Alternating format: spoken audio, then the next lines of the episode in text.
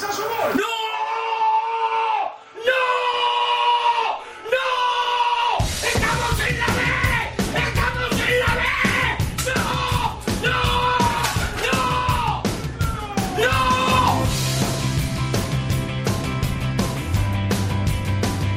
Esto es fútbol.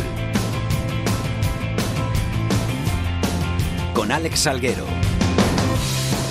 Hola, ¿qué tal? Muy buenas tardes a todos y bienvenidos una semana más a Esto es Fútbol, el rinconcito en cope.es para todo el fútbol de segunda, el fútbol de segunda B, el fútbol de tercera y el mejor fútbol femenino. Penúltimo programa de la temporada. La semana que viene nos despedimos porque la semana que viene van a terminar ya todas las fases de ascenso a segunda B y a tercera, que son las que nos quedan. Así que la semana que viene nos despediremos hasta el mes de septiembre, unas buenas vacaciones que nos vamos a tomar aquí en Estos Fútbol, pero hoy tenemos que hablar de muchas cosas, tenemos que hablar de ese ascenso del Mallorca a Primera División, muchas felicidades para todos los aficionados baleares, tenemos que hablar del papel de la selección española en el Mundial Femenino de Fútbol, de la fase de ascenso a Segunda División, de la fase de ascenso a Segunda B, de muchas cosas, así que vamos a empezar con ello.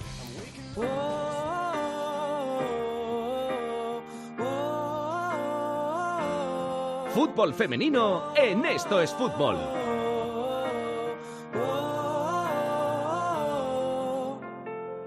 Han pasado cuatro años desde que te conocí.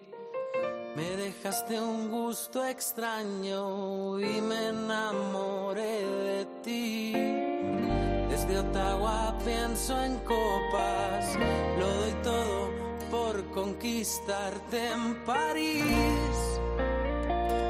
Vamos a sufrir.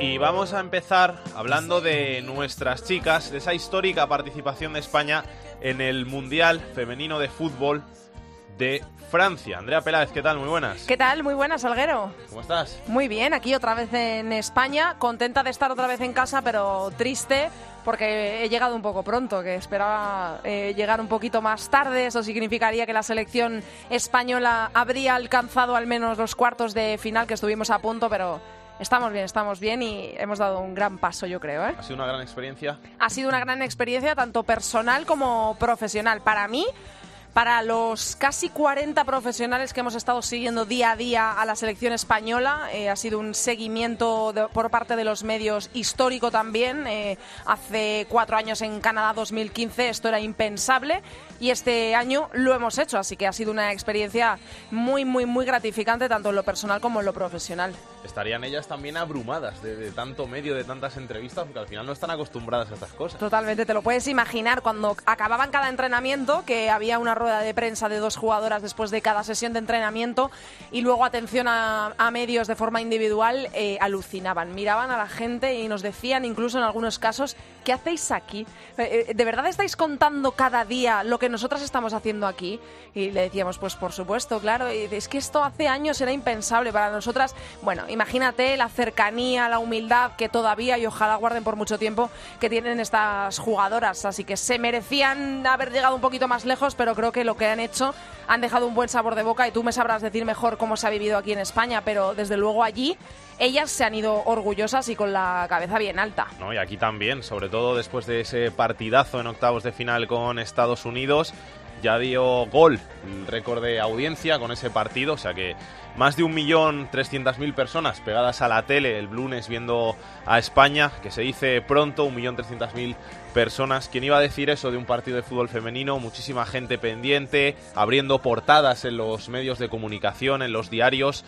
Y la lástima, pues, esa derrota ante Estados Unidos, pero que al final es de esas veces que cuando pierdes lo haces con la cabeza tan alta que te sirve incluso para mejorar después. Es que yo creo que ese es el pozo que tiene que quedar, ¿no? Evidentemente después del partido te tiene que dar rabia porque has perdido, te vas para casa, tienes que estar eh, con rabia, resignada, decepcionada, pero luego las jugadoras estoy segura que con los días lo irán viendo todo con más claridad.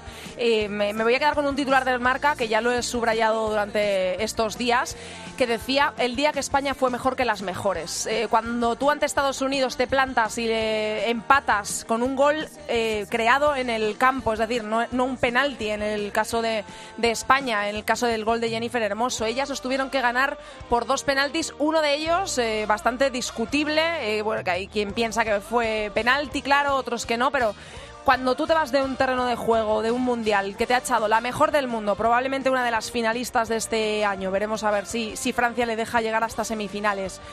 Y te vas así, eh, habiéndoles empatado, te han ganado por dos penas máximas, eh, lo has luchado hasta el final, has sido mejores que, que ellas, solo te tiene que quedar orgullo, por supuesto, claro. Pues muy orgullosos de nuestras chicas. El año que viene seguiremos hablando aquí en estos fútbol del fútbol femenino, del mejor fútbol femenino. Y como no, como siempre, en Área Chica, ese programa referencia del fútbol femenino aquí en la cadena COPE. Muchas gracias, Andrea. A ti, Salgue, un beso enorme. del verano, ¿eh? Gracias, igualmente, igualmente. Y a todos los oyentes de, de este programa también, que lo disfruten el verano, que descansen, que en septiembre volvemos con mucho más radio, ¿eh?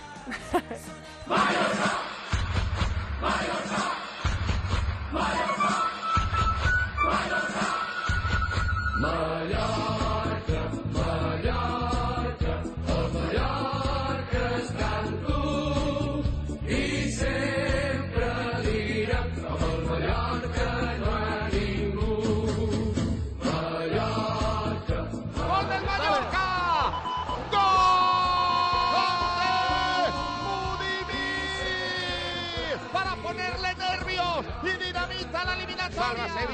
Coge carrera, salva. ¡Gol del Mallorca!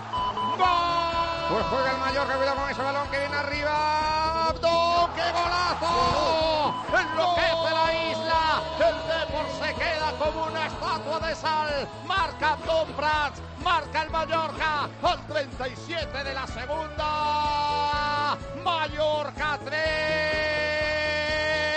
Depor 0. Después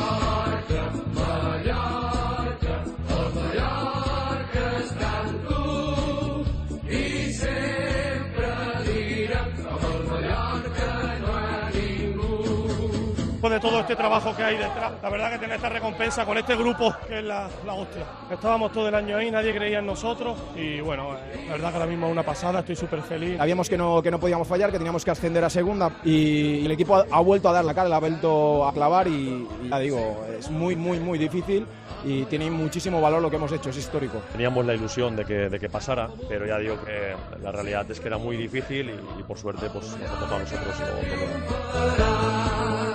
lo.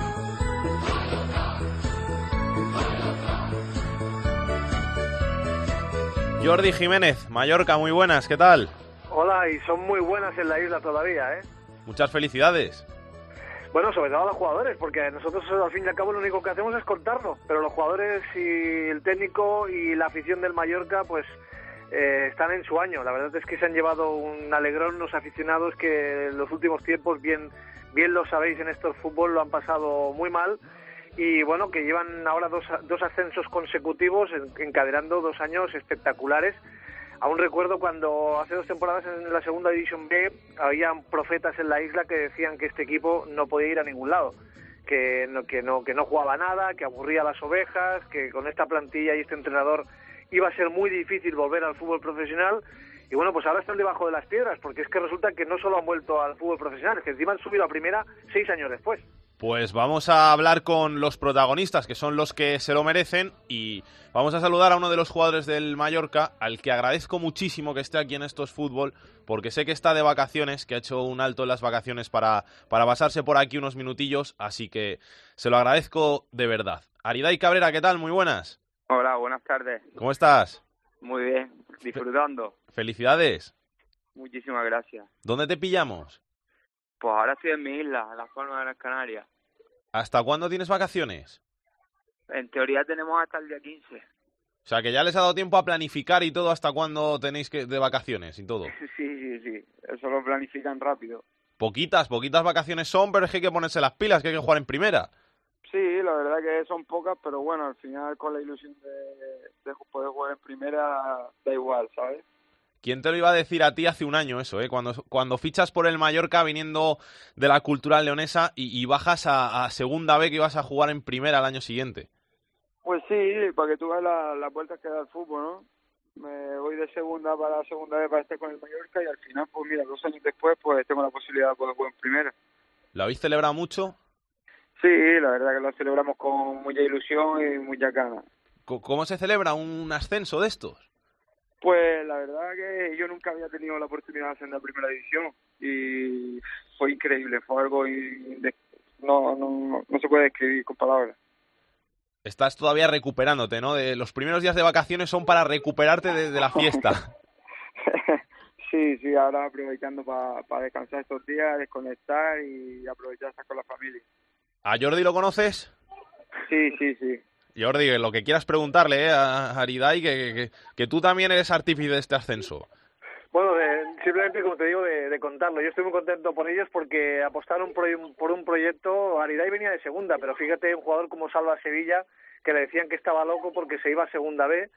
Y bueno, pues eh, lo más importante es que han sido un grupo de jugadores honesto. O sea, este equipo ya en los campos de segunda B ha sido un equipo que ha trabajado, que ha tenido mucho punto honor, que han sido un grupo unido, donde los egos no han sido lo más importante. Creo que muy bien liderados por su entrenador Vicente Moreno. Claro, alguno dirá, claro, ¿qué vas a decir ahora? Pero es que realmente era así en el día a día desde la temporada de, de Segunda B. Y, hombre, la pregunta para es que cuando estuvo en el Mallorca la etapa anterior y era de la cantera y tenía la, la digamos, la opción de jugar en primera con el primer equipo muy difícil, que ahora ya se ve jugando en primera división, ¿sí o no? Sí, la verdad que en esa época era muy complicado subir el primer equipo y ahora pues tener la posibilidad de jugar en primera con el Mallorca pues es un orgullo muy grande, ¿no? Porque como tú dices, ya, ya estando en las categorías inferiores y demás, pues es doble orgullo para mí. Dijo ayer el consejero delegado del Mallorca, Maeta Molango, en nuestro programa en Deportescope, que ellos apostaban por el bloque que habéis subido. O sea, que este grupo de jugadores eh, el secreto del éxito ha sido eh, la, unión que tenéis, el, el, bloque que habéis formado, el compromiso que tenéis, y evidentemente siempre puede haber cambios, lógicamente, cuando se cambia de categoría, pero que ellos apuestan por vuestro bloque. ¿Qué te parece? Hombre, pues para nosotros eso es, un orgullo, porque la verdad que hemos formado un grupo de futbolistas como una familia vamos todos a una, pensamos todos igual y nos marcamos un objetivo y vamos todos juntos por ellos. Y que piensen así desde el club, de mantener el blog y tal, pues nosotros lo agradecemos bastante. El, que ya se ha escapado es Pervis, ¿eh? Sí, Pervis estaba cedido y ya se escuchaba que se podía marchar y demás y es normal. Ha hecho una buena temporada también y es normal que haya tenido oferta. Bueno, pues te voy a dar una noticia que no sé si la sabrás, porque ayer eh, fichaban a Valien, que, que, se queda tres años, y ahora Budimir, cuatro años. Sí, sí, lo leí también. La verdad que... Sea, de vacaciones pero al día, ¿no? Aridai, de vacaciones pero al día de todo. claro, claro. Siempre leyendo las noticias del equipo y demás. La verdad que un futbolista que ha sido importante para nosotros y es una alegría. Yo le quería preguntar también a Aridai, que él lo tiene ahí más, más presente, ¿qué, qué, cree que hay que reforzar de cara a la próxima temporada para, para poder competir en primera de tú a tú y conseguir la, la salvación? Bueno, pues eh, el, equipo que tenemos yo creo que es un equipo un equipo humilde, pero que está muy bien trabajado y, yo creo que podremos competir. Siempre estaría bien reforzar con alguna incorporación y cualquier compañero que venga eh, que se adapte al grupo lo antes posible y, y fuerte para adelante. ¿Dónde tienes más ganas de jugar? donde sea. donde sea, me da igual. La primera división, todos los campos son buenos y donde sea. O sea, que te da igual dónde debutar, ¿no? Sí, sí, sí, la verdad que no tengo ninguna preferencia. Ya, ya sean cinco minutos en, en Butarque que 90 en el Bernabéu, da igual. Lo, importante es ponerse la camiseta en primera. Exacto. Que Aridai, que, que disfruta del verano, ¿eh? que muchísimas gracias por, por pasarte por estos fútbol y que un abrazo muy grande y mucha suerte. Muchísimas gracias, un abrazo. Jordi, sí. te traslado a ti la pregunta, ¿qué hay que reforzar para el año que viene competir en, Primera División? Bueno, yo creo que un poco en todas las posiciones, eh, o en gran parte de las posiciones, algún jugador de nivel Primera División tienen que traer, porque tienen dos buenos centrales eh, titulares, Raillo y Valien, pero ahora mismo es de Costipa uno y ya tienes jugadores de un peldaño inferior, entonces tienes que traer otro central. Creo que tienes que traer un portero que compita con Manolo Reina, porque Manolo Reina eh, es un portero de mucha experiencia, ha sido clave en el ascenso del Mallorca, pero es un portero más bien pequeño. Entonces, eh, yo creo que un portero, por ejemplo, de, una mayor envergadura, y de experiencia en primera división, no digo que te haga ser el titular, ¿eh? que compita Sí, sí. con Manolo Reina y luego tienes de tercero a, a Parera, que lo ha hecho bien cuando ha salido. Luego arriba tienes que fichar un, otro delantero con experiencia en primera, porque Budimir es un muy buen delantero, creo que puede funcionar en, en primera división, pero ya los otros jugadores tienen quizá un peldaño inferior. Entonces, yo creo que por ahí hay tres o cuatro posiciones que el, que el equipo va a tener que reforzar. Y el hay lateral. una posición, sí, a eso te iba a decir, hay una posición que ahora mismo está desguarnecida porque se te ha ido Pervis Estupiñán a Osasuna y Salva Ruiz no es tuyo, es del Valencia y el Valencia tal vez te lo ceda o tal vez no. Entonces, eh, tienen que fichar sí o sí dos laterales izquierdos, dependiendo de si Salva Ruiz está o no, uno. Y bueno, pues en general hay cinco o seis posiciones que hay que, hay que reforzar. Será un mercado difícil, será un mercado con muchos competidores y no sé cómo está de dinero el Mallorca además para, para hacer fichajes porque estamos viendo que se están reforzando muy bien otros equipos. De hecho, los Asuna ha pagado ya 10 millones de euros, así que no sé cómo, cómo andan también Pues- las finanzas. Pues yo creo que no van a tirar de grandes números. Fíjate que las opciones de compra que han ejecutado de Valien y de Budimir, pues pueden ser, porque no dan cifras, dos millones y algo entre los dos. Es decir, eh, opciones muy asequibles para la, para la primera división. Y el, el Mallorca tiene un- una gran propiedad y una gran solvencia detrás. Pero otra cosa es lo que se puede gastar. Y va a ser el último en ingresos de televisión, de los 20, el último y además tiene el convenio con Hacienda que tiene que cumplir. O sea, lo único que le queda del, del concurso de acreedores es Hacienda, pero eh, eh, eso único entre comillas, porque son todavía 17 millones que, en segunda división no te quitan tanto, porque ese, ese es el convenio para no hundirte en la miseria eh, que el club desaparezca, pues en segunda se reduce lo que tú aportas a Hacienda, pero una vez vuelves a primera y tienes unos ingresos mayores, Hacienda te reclama que le vayas devolviendo ese, ese dinero. Por lo tanto, de ahí su límite salarial será entiende el consejero delegado del Mallorca, por lo que dijo ayer en el programa en Deportes Cope Mallorca, que va a ser un límite bajo eh, y eh, la imaginación que le echen y la capacidad de gestión que tengan para conseguir otros ingresos que le suban el límite salarial, ahí está un poco la gracia.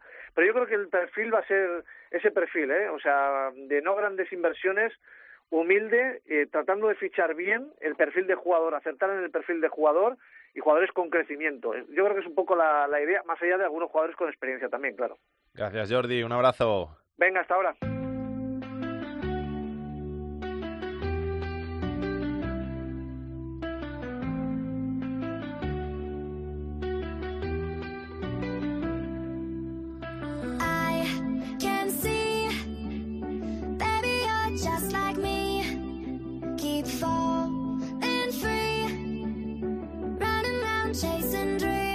Ya hemos vivido la alegría en Mallorca, hay que irse a Coruña, donde está la tristeza. Pepe Torrente, muy buenas. Hola, ¿qué tal, Salguero? Muy buenas. ¿Se ha recuperado ya la ciudad del mazazo del domingo?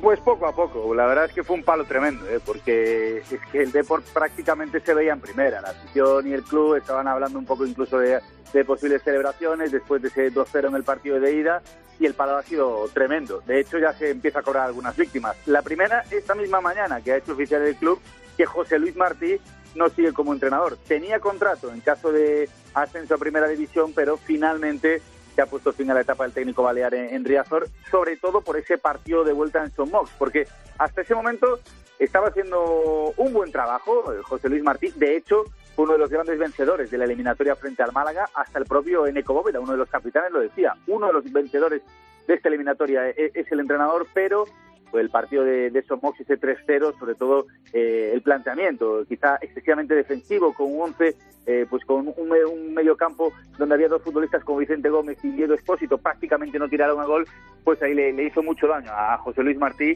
y ha acabado con, con su etapa en, el banquillo de Riazor. Ahora, ¿qué pasa con el Depor? No sé si tiene proyecto para el año que viene, si se gastó toda la ayuda del descenso como el Málaga una y ahora va a tener que bajar el, el listón de los fichajes. No sé cómo, cómo están las cuentas por allí, por, por Coruña. Pues va a tener que bajar el listón. Va a haber una reducción importante del, del presupuesto y evidentemente también de- del tope salarial. Mira, para que te hagas una idea, lo- los, jugadores con las fichas más altas pues tienen complicado seguir. Por ejemplo, a Fede Cartavia, el futbolista argentino, ya se le ha comunicado que, que debe buscarse equipo, que, que en las condiciones contractuales que tiene actualmente que no puede seguir en la plantilla. Tiene contrato hasta 2022, pero el argentino ya, ya asume la situación y, sabe que la próxima temporada no va a poder vestir de, de blanquiazul. Lo primero ahora será buscar un, entrenador. Están, bueno, pues sondeando algunas posibilidades, pero tampoco es sencillo porque el proyecto que, que presenta el Deport es un proyecto de reducción económica. Entonces, claro, las, las posibilidades de fichar futbolistas van a ser mucho menores. Entonces, el Deport va a tener que apretar el cinturón y va a tener que empezar a acertar mucho más.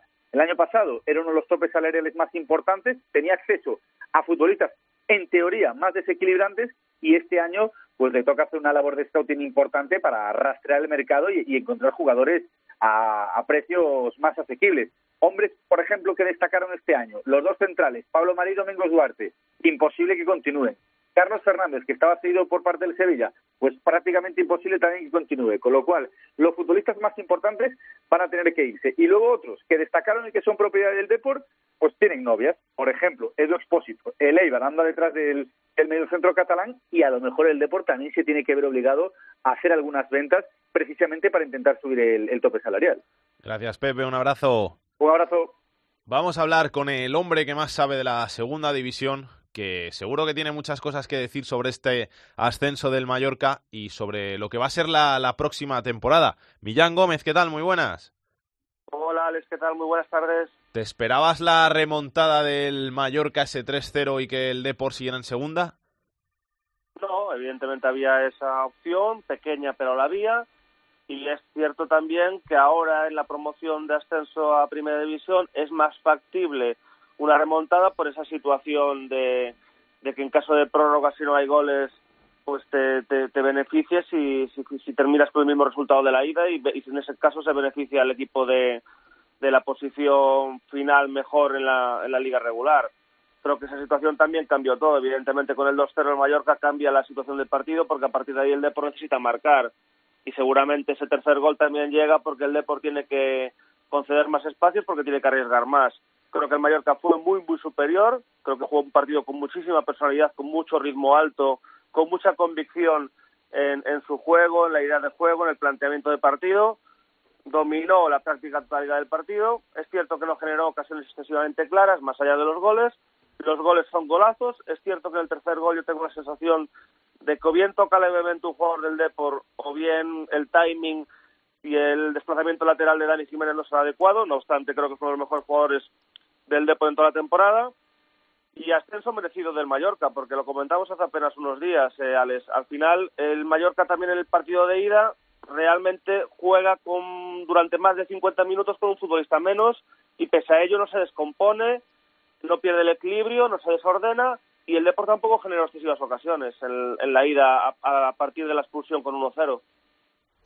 Te quería preguntar también, de cara a la próxima temporada, ¿Cómo ves la, categoría? Porque equipos como el Depor, como el Málaga, como Las Palmas, se gastaron muchísimo dinero a una carta, con lo cual van a tener que, reducir presupuesto. Hay otros como, Zaragoza, que viene ya bajando presupuesto, como Sporting, que ya vaya años en, en la categoría y que ya no puede acceder a, plantillones como había tenido en otras, en otras temporadas. Y, y luego, pues baja el Rayo, baja, baja el Huesca no sé qué, qué, baja el Girona, no sé cómo, lo ves de, cara al año que viene, porque va a haber muchos gallitos y luego siempre, claro, las sorpresas que pueda haber, tipo Racing de Santander, que, que los últimos años sí es verdad que cuando ha subido ha acabado bajando, pero que, que es un equipo que por presupuesto, por, por tradición, por plantilla, sí que puede competir con, con los mejores.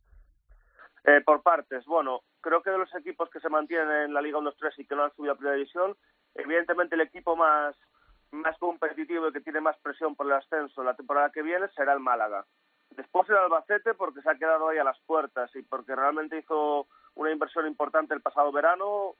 Para mí fue el equipo que mejor fichó el pasado verano y así lo dije el pasado verano. Después de los recién descendidos, Girona, Rayo Vallecano y Huesca.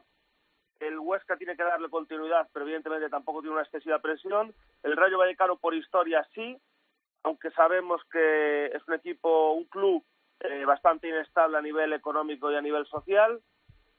Y el Girona creo que es el proyecto más potente y creo que se han movido fantásticamente bien con la incorporación de Pablo Maceo, con la incorporación de, del portero Juan Carlos Martín, procedente del Club Deportivo Lugo. Y después siempre digo lo mismo, la segunda división está lleno de ex equipos de primera división. La temporada pasada fueron 18 de los 22, pero realmente el equipo más de primera división hay en la Liga 1-2-3 es el Real Zaragoza y va a ser la séptima temporada consecutiva en la Liga 1-2-3. Es cierto que no con una presión excesiva porque a, al final su límite salarial durante esas últimas temporadas ha sido de zona media. Y luego, por supuesto, el Depor. Eh, Pepe Torrente, el compañero de Cope Coruña y Cope Galicia, lo acaba de comentar en este programa fantásticamente bien. Tiene que equilibrar gastos el, el, el Depor, eh, realizar una inversión menor. Eh, por ejemplo, el Granada perdió el 41% del límite salarial de una temporada a otra y pese a ello consiguió el ascenso a la, a la, a en la segunda temporada de segunda división consecutiva, al igual que Osasuna. Y el Depor tiene que recomponerse ahí pero yo creo que para el Depor hay tres, hay tres jugadores que deben de ser fundamentales de cara a la temporada que viene. Dani Jiménez, Edu Espósito y Quique González. Quique González marcó 17 goles, su tope en su trayectoria profesional y es, es lógico que lo quieran equipos de primera división. Eh, hay gallos, pero yo creo que esos son los equipos en principio más favoritos o con más presión eh, de cara al ascenso. Gracias, Millán. Un placer hablar vale, contigo como abrazo. siempre. Un abrazo. Lo, lo mismo digo, un placer enorme. Adelante.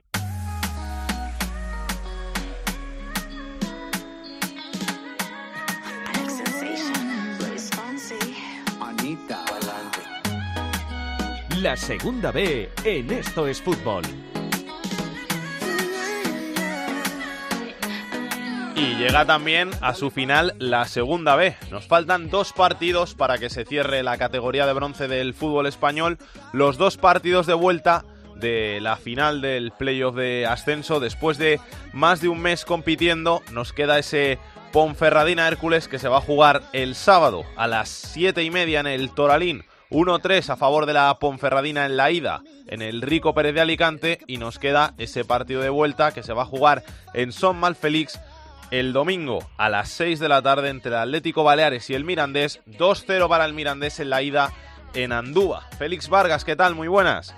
Hola, muy buenas. Pues quién lo iba a decir, ¿no? Cuando el Mirandés comenzaba esas eliminatorias ante el Atlético de Madrid no le veíamos favorito en ninguna de ellas, pero aquí ha llegado a la final. La verdad que es un equipo que ha ido creciendo eh, eliminatoria tras eliminatoria y bueno, pues que tiene todas las papeletas, eh, bueno, pues para poder recuperar esa plaza, ¿no? En segunda división que perdiera hace dos temporadas. No la va a tener nada fácil.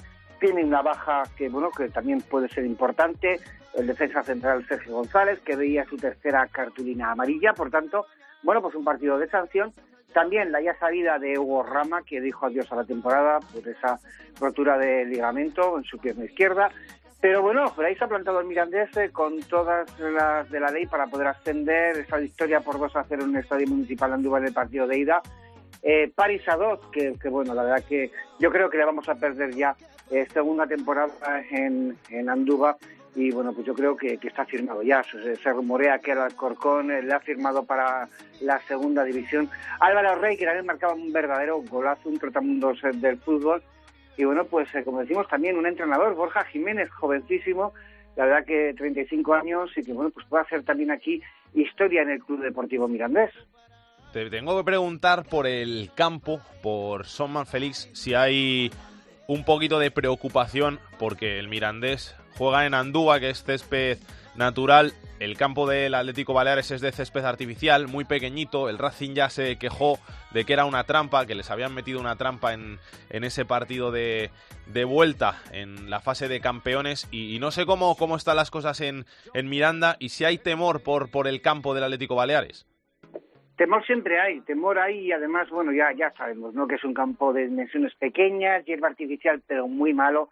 Yo estuve viendo, bueno, pues el reportaje ante el Melilla varios reportajes, ¿no? También, bueno, el partido en la relación de Santander y cómo bota el balón de, de, mal, el juego físico del Atlético Baleares. Pero bueno, en el segundo del Mirandés tampoco se están quejando. Y es más, Borja Jiménez, al igual que el resto de temporada, por cierto, que el Club Deportivo Mirandés en el grupo segundo, en los eh, campos de hierro artificial, ha hecho muy buenos resultados, sobre todo además fuera de casa, pero no se han quejado hasta ahora ni han ido a entrenar a ningún campo de césped artificial. Están haciendo los entrenamientos en el Estadio Municipal de Andúba. Eso sí, dos de ellos a puerta cerrada desde que eh, el Mirandés entró en los playoffs. Habitualmente Roja Jiménez, bueno, pues hacía uno, el del final de la semana, del sábado, del viernes a puerta cerrada, cuando ha entrado en playoff dos partidos, o sea, dos entrenamientos, perdón, a puerta cerrada en el Estadio Municipal de Andúba, pero todos los entrenamientos hay, ¿eh? y no se han quejado y saben que lo van a tener complicado, que es un rival muy muy físico también, muy duro, que tiene cogidas muy bien esas en dimensiones reducidas de Son Masperit, pero que Manis Mandiola también es un experto en, en esto de, partidos importantes, pero el Mirandés eh, va a jugar con sus bazas, va a jugar a, a, bueno pues a tener eh, eh, esa ventaja que tiene el marcador, a intentar marcar un gol y no se han quejado hasta ahora. La verdad que, que yo les veo tranquilos, eh, solo 100 aficionados, esa es la pena, no ha dado más entradas el Atlético Baleares al Club Deportivo Mirandés, van a ser solamente 100 los afortunados que van a poder vivir, bueno, esperemos, ese ascenso a la segunda división B, el segundo, o sea, la segunda divisional, segundo de en la historia del equipo rojillo. Y bueno, pues como decimos, tranquilidad y de momento mañana veremos a ver qué nos cuenta el bueno de Borja Jiménez.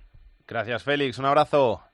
Un abrazo, compañero. Y vamos a ver cómo están las cosas en el Mirandés. Nos está escuchando uno de los jugadores del conjunto burgales, uno de los pesos pesados de la zaga del Mirandés, que va a tener que parar las acometidas del Atlético Baleares y defender ese 2-0 de la ida en Andúba. Odey Onaindía, ¿qué tal? Muy buenas. Hola, muy buenas. ¿Lo he dicho bien? Sí, sí, sí, sí. El apellido es difícil, ¿eh? Que, que me lo he tenido que leer un par de veces, digo, a ver si lo digo bien o no. Sí, sí, apellido vasco. ¿Qué tal estás? ¿Bien? Muy bien, muy bien. Con, con ganas de que llegue el partido, ¿no?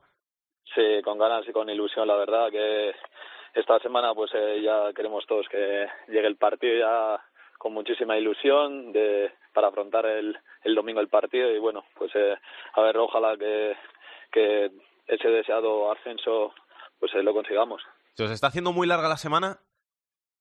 Bueno, la verdad que tenemos una, un grupo muy bueno, que somos una piña y eso hace que también que los entrenos sean más fluidos y, y estamos contentos y con ganas, ya te digo, de que llegue ya el domingo. ¿Este es uno de los días esos en los que prefieres jugar el sábado antes que el domingo o tú el domingo te viene bien? bueno, ya todos queremos jugar cuanto antes, la verdad, porque estamos con ganas y, y bueno, eh, esperaremos el domingo, entrenaremos a tope durante la semana y, y ya te digo, que el domingo llegue cuanto antes y que lo demos todo. Os vais para allá el sábado, ¿no? A Palma. Eso es, eso es. ¿Pero el último entrenamiento en casa o lo hacéis allí en, en Mallorca? No, el sábado a la mañana entramos aquí y luego a la tarde nos marchamos ya para Palma. ¿Qué partido vais a plantear? ¿Cómo, cómo ha preparado el míster el, el partido para allá? Bueno, sabemos que es, va a ser un partido totalmente diferente al de aquí. Eh, ya solo en la superficie hay, es un campo de artificial mucho más pequeño que el de aquí.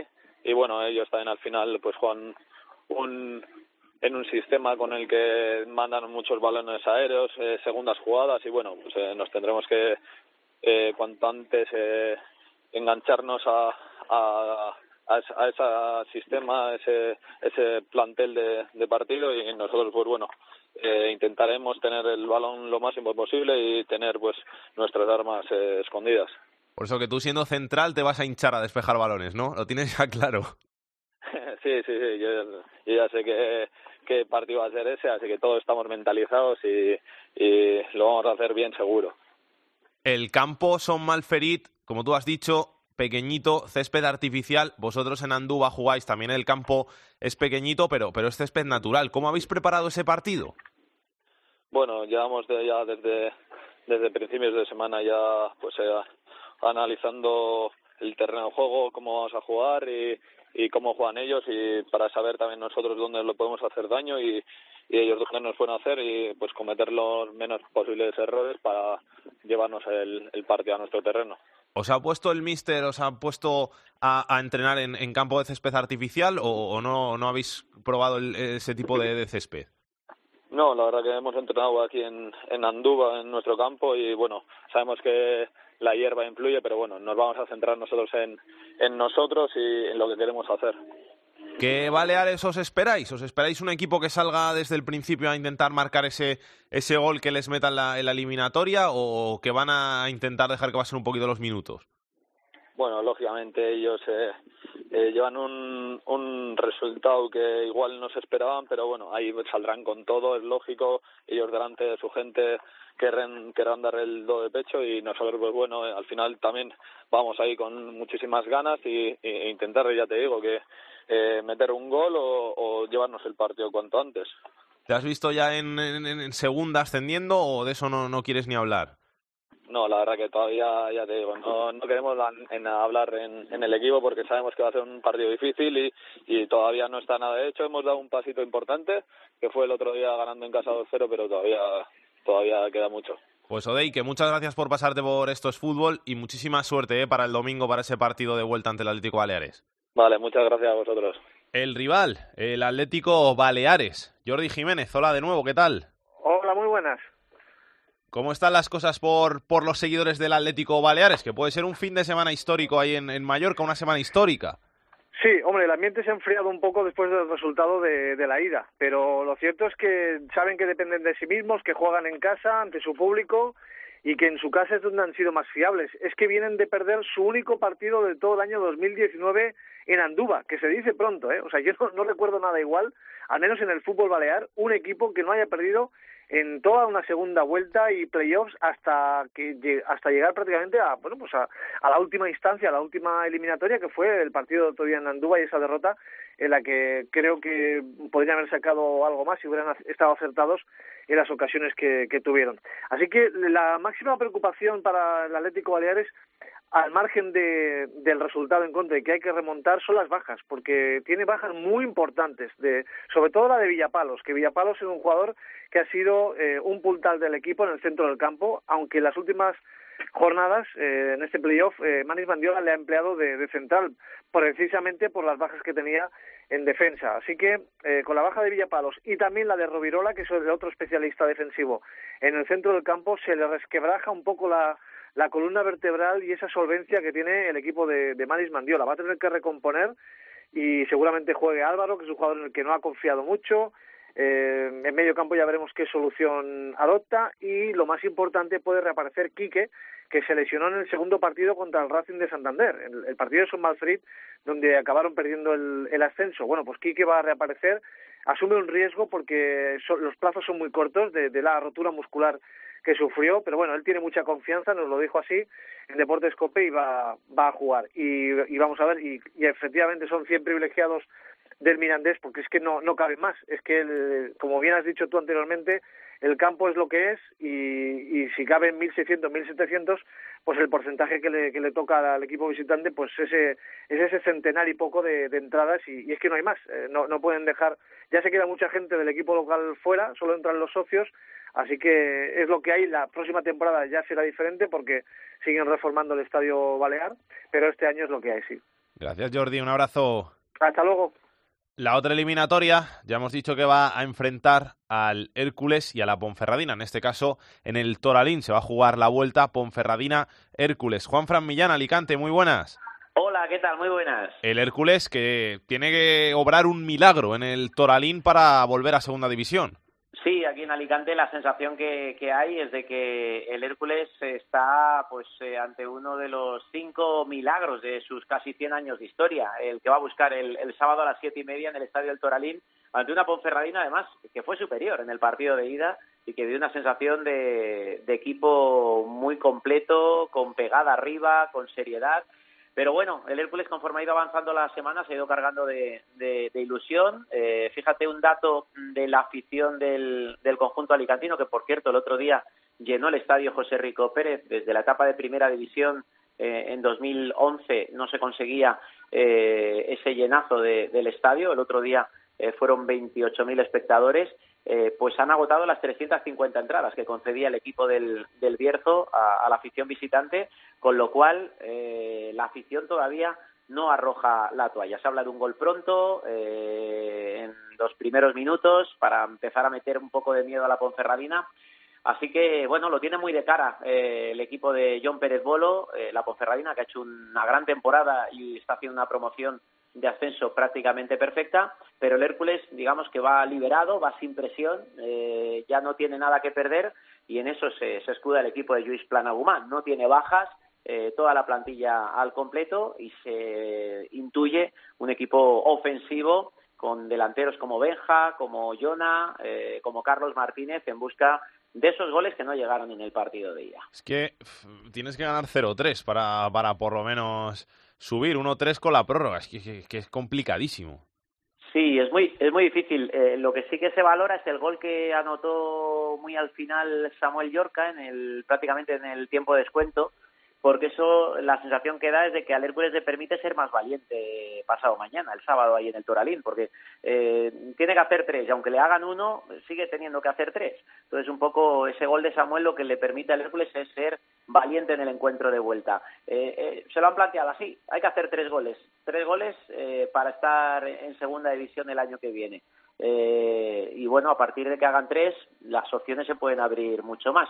Vamos a ver si es capaz. Hay un dato tremendo, eh, te lo cuento, y es que el Hércules esta temporada no ha hecho eh, nunca en ningún partido fuera de casa tres goles. De hecho, en casa tampoco los había hecho hasta el otro día que goleó al Logroñés por 3-1 en la promoción de ascenso. Y el otro dato de la Ponferradina también es bastante gráfico. Eh, ocho partidos seguidos ganando en casa en el Toralín y sin encajar goles. Con lo cual, con los datos, con los números y un poco con ese 1-3 de la ida, la sensación es de que la Ponferradina lo tiene, lo tiene muy encarrilado. Gracias, Juan Fran. Un abrazo. Otro, un abrazo. El enfadato de Pedro Martín. Hola, Pedro, ¿qué tal? ¿Cómo estás?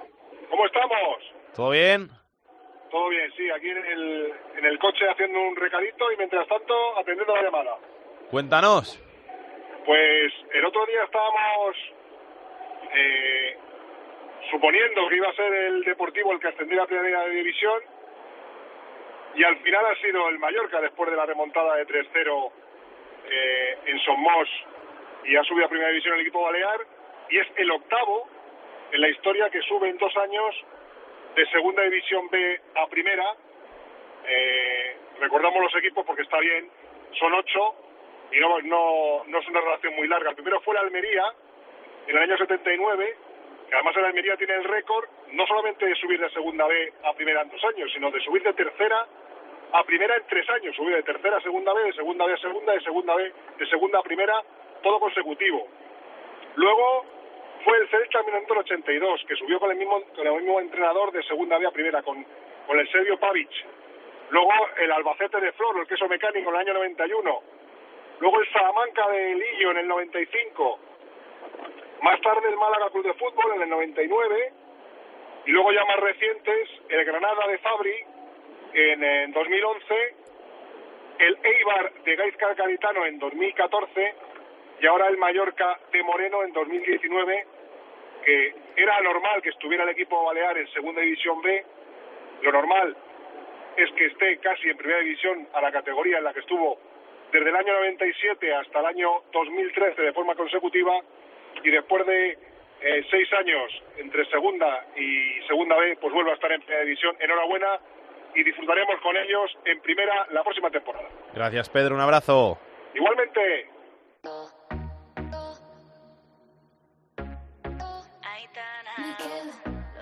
Tercera división.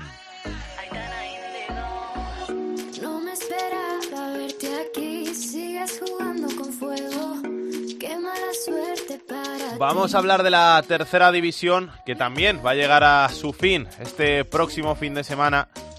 Ya se van a jugar los partidos de vuelta de la fase final de los playoffs de ascenso a la segunda B. Y vamos a hablar un poquito de los partidos y vamos a recordar pues cuáles son las eliminatorias y cuándo se juegan los partidos de vuelta. La primera, Marino de Luancos, Stao River, 0-0 en la ida en territorio asturiano. La vuelta se va a jugar el sábado a las 7 en el campo del Sestao River. El Prat Portugalete se impuso 2-1 el Prat en la ida. La vuelta en el campo del Portugalete el domingo a las 6 de la tarde. Domingo a las 8 en el campo de la Nucía, la vuelta de la eliminatoria entre la Nucía y el Linares Deportivo en la ida en Jaén 0-0. El domingo a las 12 de la mañana en Mallorca, la vuelta del Mallorca B Rozas en la ida en tierras madrileñas quedó 2-1 el partido. El domingo también a las 6 de la tarde en Villaviciosa, la vuelta del Lealtad Villarrobledo, el Lealtad que se impuso por 0-1 en la ida en Castilla-La Mancha. También el domingo a las 7 de la tarde, Tarazona Alavés B en la ida en Vitoria quedaron 0-0. El domingo a las 12, Cádiz B, Unión Viera. En la ida se impuso el Cádiz 0-2. El sábado a las 8 de la tarde, Villarrubia Alcobendas Sport. El Villarrubia que ganó 2-3 en la ida en Madrid. Y la última eliminatoria es la que va a enfrentar al Algeciras y al Socuellamos. 4-0 ganó el Algeciras en la ida. El Algeciras que va a defender el domingo a las 12 ese resultado en Castilla-La Mancha. Y vamos a hablar de una cosa que ha sacudido estas eliminatorias y es la ola de calor que se espera aquí en España este fin de semana y que va a ser protagonista en muchos partidos. Nos está escuchando un jugador de La Nucía que tuvo un pequeño incidente en el partido de ida en Jaén y al que le agradecemos mucho que esté aquí en Estos Fútbol. Fofo, ¿qué tal? Muy buenas. Hola, buenas tardes. ¿Cómo estás? Muy bien, muy bien. ¿Ya bien? Sí, bueno, recuperando del sustito, pero sí, ya mejor. ¿Qué te pasó? Pues nada, eh, gracias a Dios todo quedó en susto. Al final los médicos me dijeron que por las temperaturas en las que estábamos y la deshidratación que había tenido, eh, que había sido un golpe de calor fuerte, ¿no? Y bueno, por eso la consecuencia que tuve que acudir al hospital, ¿no? Y estar en observaciones durante 12 horas, ¿no? Hasta que hasta que me dieran el alta. ¿Te dejan jugar este domingo? Sí, si el mister quiere, sí. O sea, que, que estás disponible, ¿no? Para, para intentar ascender al equipo a Segunda B. Sí. Que, que, que, que, en estas circunstancias, que, que ¿cómo se siente uno? ¿Te sientes débil? ¿Te, te sientes mareado? ¿Qué, qué, qué, sent- qué- qué- qué te pasó a ti? ¿Qué, o sea, ¿cómo te sentías? Bueno, me sentía más fatigado de lo, de lo normal, ¿no? Yo en un principio pensé que era del calor, ¿no? Que podía afectar el rendimiento, ¿no? Pero cuando, cuando ya pegaba carreras y ya no recuperaba como de costumbre, ¿no? Ya me alerté un poco y, el, y la, frustración que tuve fue cuando llegué al, al vestuario, ¿no? Que desencajado eh, llegué a, a sentarme, ¿no? Y empezar a vomitar sin parar, ¿no? Con mucho mareo, sin saber en algún momento dónde estaba. Para la vuelta también va a hacer mucho calor en Alicante. ¿Habéis preparado el partido de alguna forma especial? ¿Habéis entrenado a, a horas de estas un poquito más intempestivas o, o todo habitual? Bueno, hemos hemos bajado una horita de lo normal, ¿no? Porque, como has dicho tú, ¿no? Las, las temperaturas son muy elevadas a estas, a estas alturas de, de año. Y bueno, sabemos que va a hacer mucho calor, no va a ser el mismo calor que hizo allí en Linares, ¿no? Porque allí al final estamos jugando a 39 grados con una sensación térmica de 40 y pico. Y yo creo que va a ser distinto, ¿no? Aquí en la Nucía, con, con la brisa del mar, ¿no? Yo creo que se va, se va a poder jugar mejor. Histórico sería el, el ascenso para, para la localidad, para el equipo, ¿no? Pues sí, la verdad es que sí. Eh, el club como, como la Nucía nunca ha militado nunca en segunda B, ¿no? Y para nosotros la verdad es que sería algo grande, ¿no? Algo que llevamos buscando durante todo el año, ¿no? Y a ver si acabamos de la mejor manera. ¿Tenéis mucha presión? ¿Notáis a la gente muy muy metida que estos días que, que vas andando por el pueblo y no te dejan ni respirar? La verdad es que no. La verdad, co- como es un pueblo muy muy humilde, ¿no? Y que nunca milita en esta categoría como es la segunda vez, no tenemos presión de nada. Eh, simplemente queremos hacer algo grande para el pueblo, ¿no? Y la verdad es que la gente tiene muchas ganas y mucha ilusión de que este equipo que ha estado luchando ya no solo este año, sino ya desde el año pasado que, que consiga el objetivo.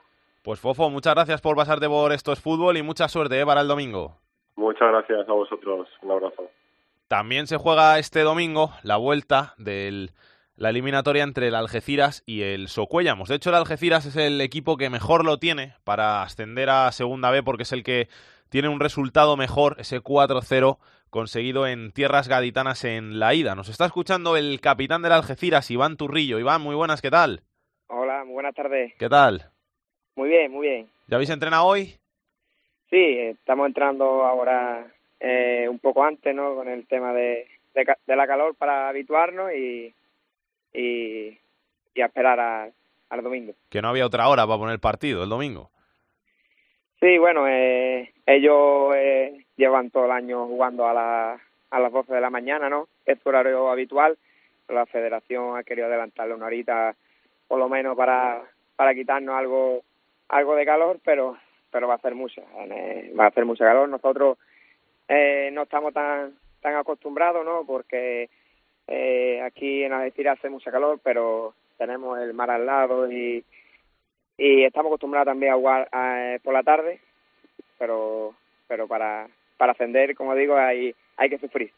Pero lleváis un buen resultado, ¿eh? que ese 4-0 te pone las cosas un poquito más fáciles. Sí, nosotros en los playoffs entramos, entramos de cuarto, ¿no? Y, y los equipos en el sorteo, en las tres eliminatorias tampoco hemos tenido tanta suerte, ¿no? Nos tocó el Hospitalet, luego el Jaén y ahora Arzocuellamo. Ellos venían de recibir 16 goles durante toda la temporada y sin perder a domicilio y la verdad que fue un, un partido muy bueno por nuestra parte y llevamos un resultado que tenemos que defenderlo como sea. ¿Cuándo, ¿cuándo os vais para allá? Eh, mañana a la, por la mañana y entrenamos por la tarde, sábado por la mañana y ya el sábado descansamos durante todos los días y el partido domingo por la mañana. Viajecito en autobús para, para además con, con calor, ¿no? Sí, eh, siempre fue con la primera ronda del hospital igual, eh, hicimos el viaje eh, del tirón hasta, hasta Cataluña el viernes por la mañana y Jaén sí salimos el día antes y, y esta semana pues nos toca otra vez salir el viernes. ¿Cómo es un viaje de estos en autobús de tantas horas? ¿Le das muchas vueltas al, al partido, a lo que ha pasado? Eh, el, de, el de ida, dices. Sí, eh, o cualquiera. O sea, es que al final lo único que haces es que estás pensando. Yo, a mí me pasaría que estaría todo el rato pensando, a ver si llego ya para jugar, a ver si llego ya para jugar. Y luego a la vuelta pensando en, en joder, tenemos que hacer claro. esto. Tal. Sí, eh, por ejemplo, el de ida, cuando fuimos a Hospitalet también nos fuimos el viernes, todavía quedan dos, dos días para, para el partido y estamos con los compañeros y estamos algunos jugando al póker, eh, matando las horas. Y, y luego el de vuelta, sí, el de vuelta sí es, sí es más duro porque se hace del tirón, lo he cansado después de, de, de jugar el partido, y- pero bueno, hemos tenido la suerte de, de pasar las dos eliminatorias y se hizo también ameno. ¿Has pensado ya en cómo lo vas a celebrar si, si ascendéis? No, porque soy bastante supersticioso, ¿no? Y aunque llevamos una renta bastante buena, ¿no? Ellos allí en su campo es muy distinto al nuestro, el campo pequeño, es artificial y aprietan mucho, ¿no? Y, y el fútbol, pues no te puedes fiar porque mira, mira por ejemplo el Mallorca con el D, porque fue hace una semana que le remontó un 2-0, o si no los del Barça con el Liverpool, que le metieron cuatro. Así que es fútbol, eh, tenemos que ir a ganar allí y, y cuando termine el partido si ascendemos ya, ya lo celebraremos bien. Iván, que mucha suerte, ¿eh? Y no paséis mucho calor, mucho ánimo. Muchísimas gracias.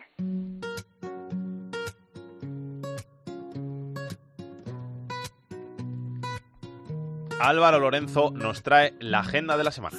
Hola Alex, última agenda de la temporada, un poco más breve de lo normal, solo hay 11 partidos en juego, pero deciden dos ascensos a la Liga 1, 2, 3 y 9 a la Segunda División B. En Segunda B tenemos que hablar del sábado a las 7 y media, el partido que se disputa en el Tolarín, Ponferradina, Hércules, ventaja de 1-3 en la ida para los bercianos que tienen muy cerca volver a la eh, categoría de plata, también lo tienen muy cerca el Mirandés, que el domingo a las 6 en Andújar recibe al Atlético Baleares con la buena renta del 0-2 que logró en Son Malferit. Y en la tercera división, de los nueve partidos que hay eh, por el ascenso, destacamos dos. Uno es el sábado a las 7, un duelo de históricos en las llanas, Sestao River, Marino del Banco 0-0 en la ida. El otro es el domingo a las 11 de la mañana.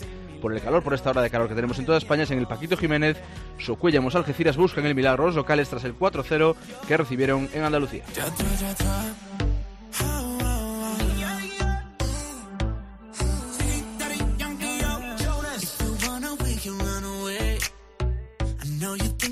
It every day. How can I say no to that pretty face? Baby, we can leave today. Te juro como tú me gustas, no me gusta nada. Hace tanto tiempo que me Pues este ha sido el penúltimo episodio, el penúltimo capítulo de Esto es Fútbol esta temporada. A todos los aficionados de Mirandés, de Atlético Baleares, de Ponferradina, de Hércules, de Socuéllamos, de Algeciras, de Villarrubia, de Alcobendas Sport, del Cádiz B, del Unión Viera, del Tarazona, del Alavés B, del Lealtad de Villaviciosa también, del Villarrobledo, del Mallorca B, de Las Rozas, de la Nucía, del Linares, del Portugalete, del Prat, del Sestao River y del Marino del Luanco, que son todos los equipos que quedan en liza, esos 22 equipos que aún siguen compitiendo, que ya es tardecito para seguir compitiendo, ¿eh? que van a terminar las competiciones el 30 de junio. A todos esos mucha suerte para esos partidos de vuelta que se van a jugar este fin de semana y que van a cerrar la temporada futbolística aquí en España. La semana que viene volveremos, contaremos lo que ha pasado en esos partidos, hablaremos también de las pretemporadas y de muchas cosas más aquí en estos fútbol. Y nada, que la semana que viene os esperamos. Hasta entonces, besos y abrazos para todos. Chao, chao.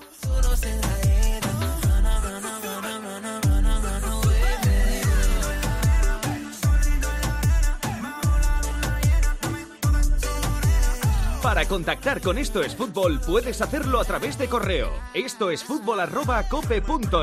En Twitter arroba es fútbol cope. Y en Facebook, Facebook barra Esto es Fútbol.